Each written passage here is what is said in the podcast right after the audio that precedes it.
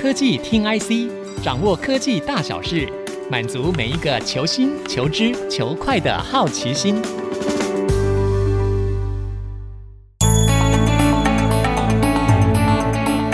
这里是 IC 之音组合广播 FM 九七点五，欢迎收听科技听 IC，我是节目主持人李立达。今天这一集比较不同哦，我们要带各位听众朋友们来到意大利的米兰。通常啊，跟电子业相关的采访区域主要集中在亚洲跟美洲，像是中国大陆、美国等等地方。欧洲相对少，意大利啊更少。那这一次呢，DigiTimes 被邀请到意大利的米兰，主要是因为那里办了一场车展。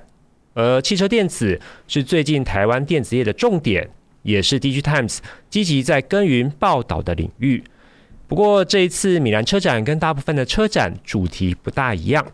大部分的车展呢是以四轮车为主，这次呢在米兰所举办的车展呢是以二轮车为主，也就是我们俗称的摩托车。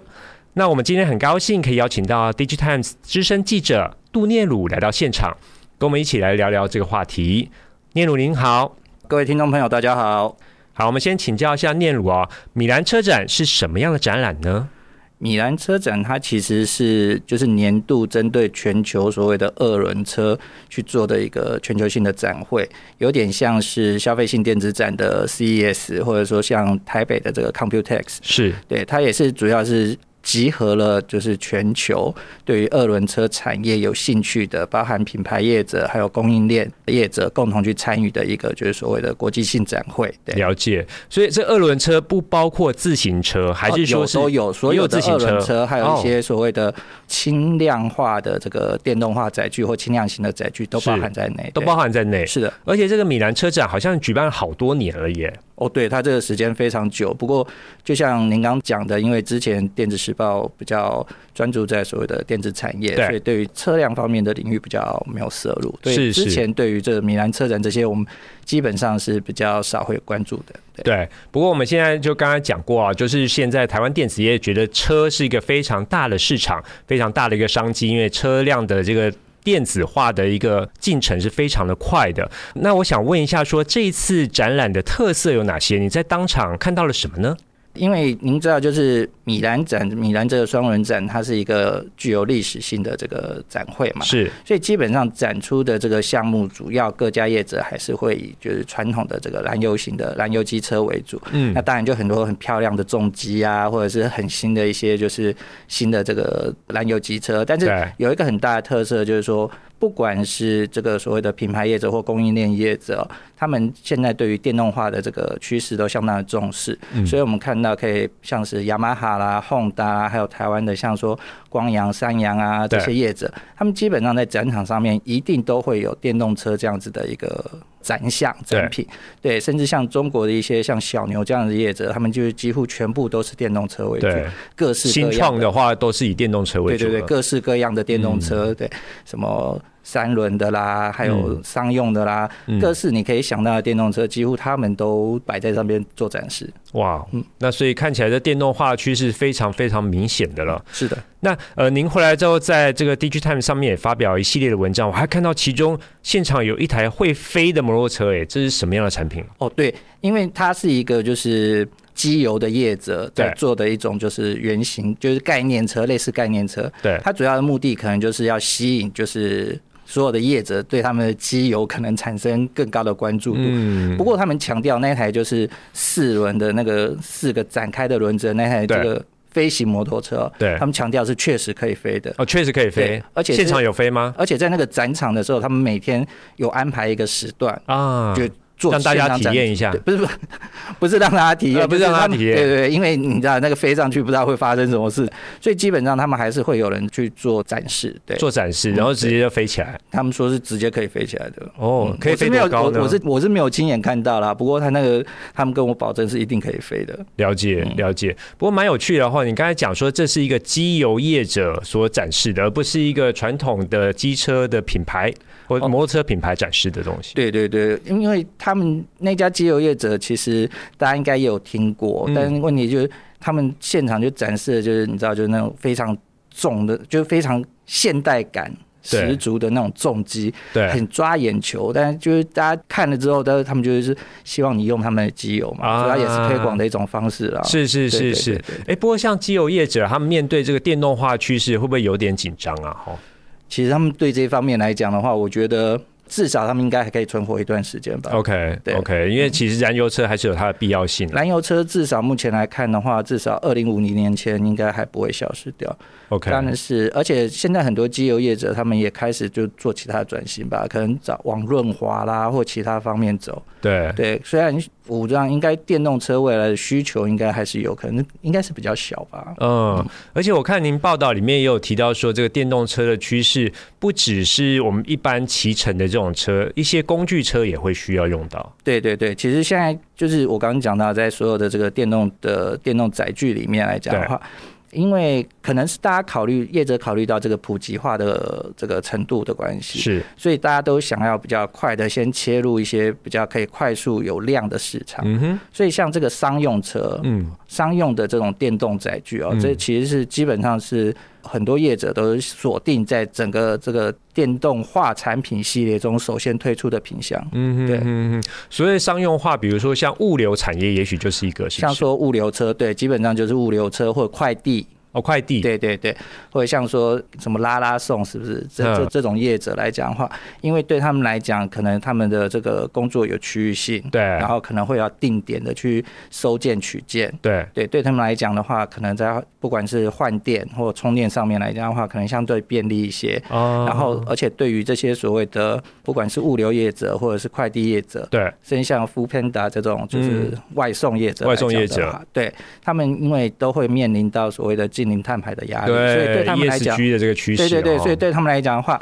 怎么样快速的建立起自己的这个电动物流车队或者是电动载具车队是相当重要的事情。嗯，没错没错，所以像四轮车其实已经开始做了啊，我们看到亚马逊就在做这件事情，呃是的所以现在这个两轮车的部分也要从商业的部分开始先进行。对对对，而且我刚才忘了提到，就是除了像这种物流啊或快递之外，还有像共享、哦，共享机车，共享机车的部分。了解，对，其实共享机车目前也是这些电动载具的业者锁定相当大的一块市场。哦，这样不只是符合 ESG 的趋势，而且可以就整个成本来说，说不定也更便宜喽。是因为维修的部分的话，对对对，一方面是维修，另外一方面，您您想想看，就是如果像说以台北市这种像 GoShare 这样子的一个业者来讲的话，对他可能一次可能需要的量，他可能不是在市场上就是哦五台、十台、一百台这样子的在贩售，对他可能一次就是哎一百、两百更大规模，因为它共享必须要投放嘛，对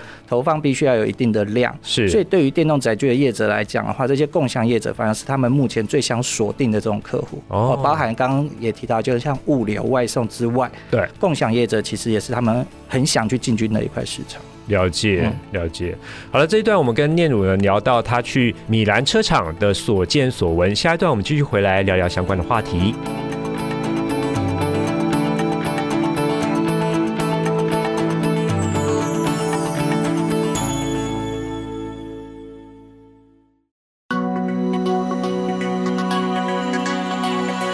欢迎听众朋友回到科技听 IC，我是节目主持人李立达。我们的节目除了在 IC 之音官网 LD 可以听到之外，大家也可以上 Spotify、Apple Podcasts、Google Podcasts 以及 KKBox 搜寻科技听 IC，按下订阅，这样就不会错过每一集的节目了。今天我们很高兴可以邀请到 DigiTime 资深记者杜念鲁来到现场，跟我们聊聊他最近去意大利米兰参加的二轮车展。刚刚啊，聂鲁也说，现场主要展出的都是电动摩托车以及相关的解决方案。那我们想继续请教一下聂鲁，那台湾厂商有参加米兰车展吗？他们展出了什么样的产品呢？其实台湾车厂今年在这个米兰车展上面来讲的话，也是有参与的。 OK，那据我知道的话，像说主要的像光阳、嗯哼，哦三阳，嗯还有洪家腾嗯这些业者都有在这个展场上有做相关的展示。是那像洪家腾他们本身来讲的话，有一些商用电动机车。嗯哼，那三洋的话，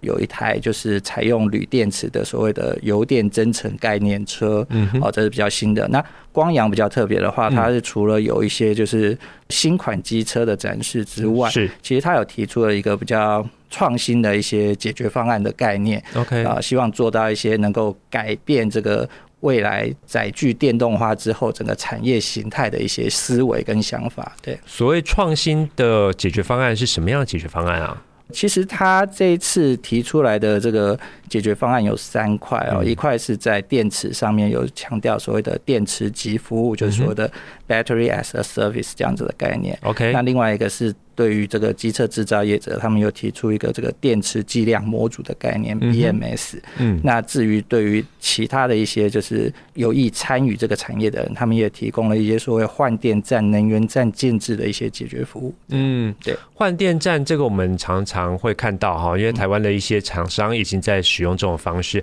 可是你刚刚有提到所谓的电池级服务，这是什么意思啊？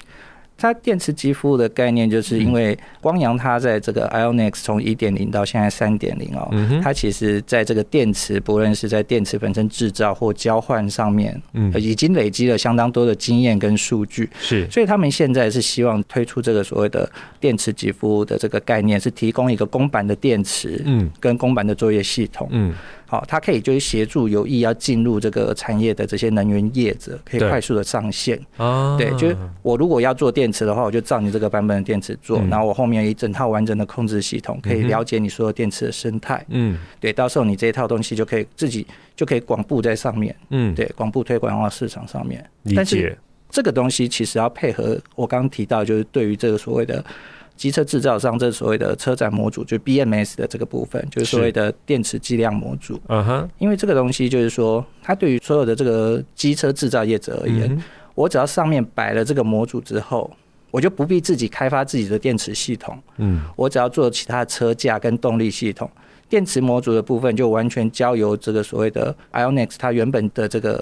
电池系统，就直接可以相容。对，对，然后你如果再结合上刚刚就是能源业者就是投入这个所谓的 battery as service 这样子的计划之后，对就变成电车之间可以达到一个分离的效果，嗯就是能源这一块由能源的业者或有意的业者去投入。嗯那机车这边的话，我就再不要管电池的部分，我就嗯专心做我的车。电池的部分，我就拿这个 BMS 安装上去之后，我以就后可以用了对，我知道到这所有的市面上，嗯就只要是符合这个 BMS 规范的这个电池，我就可以进行在里面进行交换啊，进行做其他的这个充换电的动作。哦，理解，所以可以达到不同产业合作的这样的一个纵效。对他也是希望，就是说，因为如果让一个业者同时又要做车，又要做充换电站的建制，要做能源，他对一个业者来讲的话，负担太大，投资也太大，是，所以他希望能够。电车分离这个概念啊、可以让它推广出来，让有意走能源的、走电的走电，那对想发展车的就发展车。嗯，然后，而且它第三个是，它还协助就是所有有兴趣参与的业者，可以像什么 Seven 啊，像对什么全家，或者像什么任何所有的有兴趣的业者，中油这些，它可以协助他建制这些所谓的能源站、哦，换电他站。协助他们进入对，因为它有这些经验，哦，进入然后这个市场，对，然后又有 OK 刚刚讲的这个 battery as a service 这样子的服务嘛，对，这个整个串起来之后，你就它把所有能源的部分切开，这个换电站的建制的部分也切开，然后车的部分也切开，嗯，让大家都去做自己专长的事情，嗯然后希望就是透过这样子的一个心态，改变目前所谓的这个电动载具发展市场的一个游戏模式。了解，嗯有舍有得哈、用这种方式虽然舍去了自己原本电池的一些计量系统啊这些开发的部分，可是呢，share 给大家之后可以得到更多，就大家一起来这个市场把它广大对对对对对对，哦，而且对他们来讲，这个技术核心都在他们手上，对，他们也是采 license 的方式，就是授权给其他人去做，了所以解，对他们来讲的话，其实扩大了市场的面。对嗯参与者的这个广度之外，他们本身来讲的话，也可以得到更多不同的获利方式。理解理解，有一种打群架的一种概念。对对对。不过你刚才提到像是三洋啊、洪家腾他们也有去参与，那他们用的电池系统是自己的一块系统吗？洪家腾他是跟 Google 有一个这个合作，呃，对，有一个联盟，它是参与这了个解联盟的部分。嗯，那三洋的部分，基本上他们的这个充换电模式，可能以后会跟中油合作，了但解是，目前来讲的话，还没有看到比较明确的产品。嗯对，所以目前之后他们是怎么走，这个比较不清楚。对，对，所以我们看到说，这个车厂的竞争不只是车辆的销售本身，还包括后面的这个能源解决方案才是重点啊。是所以要所谓建立的生态系这样的概念是好、那所以像是台湾的话，您刚刚有提到像 GoGo，还有另外一个就是光阳这样的系统，所以现在目前这两个系统是最大的两个系统喽。呃，目前来讲的话，基本上呃还有那个有一个叫 e moving，可是那个是市场上相对的这个市占比较。小一点，目前大家在讨论的话，基本上就是以这个光阳的 Ionex 跟对 GoGo 这样子两套系统为主，而且因为这两套它主要都是走换电模式，换电模式、 e moving 好像是充电为主，对是。我如果没记错的话，应该是这样子。那我们回到刚刚您提到说这个米兰车展，那它现场在展出的东西是以充电为主，还是以你刚才讲换电为主呢？其实今年这个车展有，就是在这个电动载具展出上面来讲的话，其实有一个很有趣的点，就是它其实越来越多的这个载具，他们开始走充换电双轨并行的模式。双轨并行，对，因为像台湾，因为大家可能习惯了，就是满街都是 GoGo 跟 Ionex 的这个换电站，对，哦，所以大家这个使用上面、使用习惯上面是以换电为主。嗯哼可是回过头来想，你像在欧洲、哦，对，或者像中国大陆一些地方，对，他们可能就是对于换电站的建制，还有本身对于换电的这个商业模式的这个嗯概念比较没有办法接受。嗯哼，哦，像说在欧洲，因为它很多建筑都是充满了这个历史的意义对，所以它整个在电源的供应跟这个电力网的布置上是面来讲的话，会比较麻烦一些。哦，那像有些是像欧美这些比较地广人稀的地方，你又不可能广广布这个对电充电这个东站西对任何一家企业来讲都是负担，所以他们就会走就所谓的充换电并行。呃了解，而且他们现在这个充换电，那他们是充电的这个充电头哦，嗯，基本上都是跟所谓的车用车规就是的四轮充电车头，对，跟四轮电动车，像 Tesla 啊或者什么，就是跟他们这些共电用动车的对这个接头是共用的，了解，所以你等于你骑着这个车到这个充电站的话，你也可以用这个电动四轮车的充电枪去帮你的电动摩托车充电。嗯，确实啊，因为其实四轮车这个电动化趋势非常明显，再加上二轮车以后也会用这种方式，那干脆用同样的接头就好了。哦，对，其实这是当然啦，我必须要讲，现场还是有一些业者强调他们的这个所谓的自有规格啦。但是对我觉得，我个人觉得，就是说，在整个大趋势跟风潮下面来讲的话，其实我觉得未来就不管是四轮、二轮，只要是电动的载具，嗯，应该都会走相同规格去充，这样比较方便了。那您刚才讲说未来是走向充电跟换电方式并行，那这样对机车本身的结构来说也会不大一样吗？还是说其实是相同的？其实基本上来讲，就我这次看到的这些，对于他们来讲，在设计上面其实是相同的，因为他们 OK 原本的这个所谓的放置电池的部分，其实对并不会做什么影响。它了只要解，多一个就是可外以充接电的地对方外多一个外接的这个充电的接头出去，嗯对，其实就可以充电。而且甚至你可以，因为它本身有换电的功能嘛，对，有部分业者它还会提供这种单座的家用充电的。哦，对你甚至停好车之后，你顺便锻炼一下身体，你可以把这个电池直接拔起来，然后回家放到家充，充完之后明天再插再上。拿回来，，对对对，哇，顺便可以健身，哎、对啊，你多看好多好，真的，是没错没错，一次还可以拿两颗，对两颗是吧不是这样就两平衡边嘛健身比较对对 balance 一点嗯。没错，哦，这样子，哦，那所以这种方式的话，就可以在家直接充电了。，对对对对。哦，就不用卡在这个什么换电站这种问题。对，其实因为如果电动化是趋势的话，所以对这个部分来讲的话，就是越方便使用，大家会越容易接受，对对，这个渗透渗透率相对会提高。确对实，，然后我刚不是提到像那个光阳，它那不是有那什么 BMS 嘛？对，它这上面这个这个系统，它甚至可以去考量你是自己在家的充电，嗯还是你透过它换电站充电。嗯，对它不同的充电方式，它就有不同的计价方式。不同的计价方式，对，因为像现在很多是说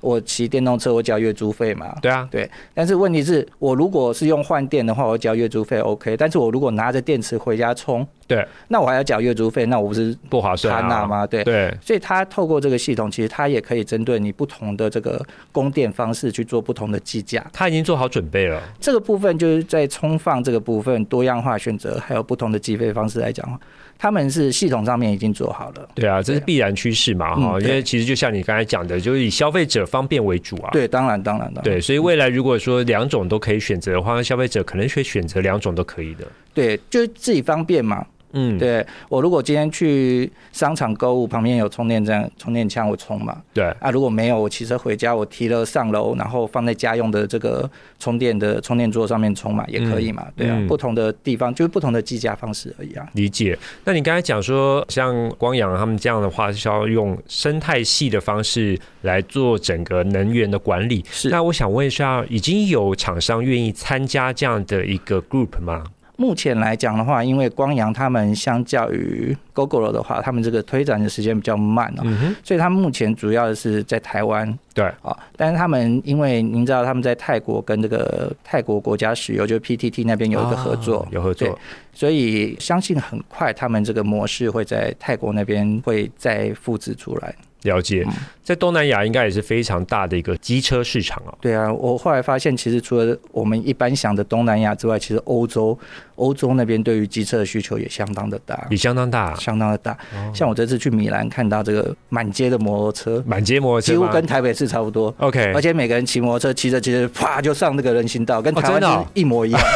对，而且随便插，你知道吗？随便插插随便插。对，哦，这个确所实以蛮台像湾的，台湾听众如果去米兰骑摩托车，应该会很习惯。很习惯。好的，我们今天很高兴呢，可以邀请到聂鲁来聊聊他最近去米兰车展的状况。我是李立达，我是杜念如，下周同一时间我们再会。拜拜。本节目由 DigiTimes 电子时报与 IC 之音联合制播。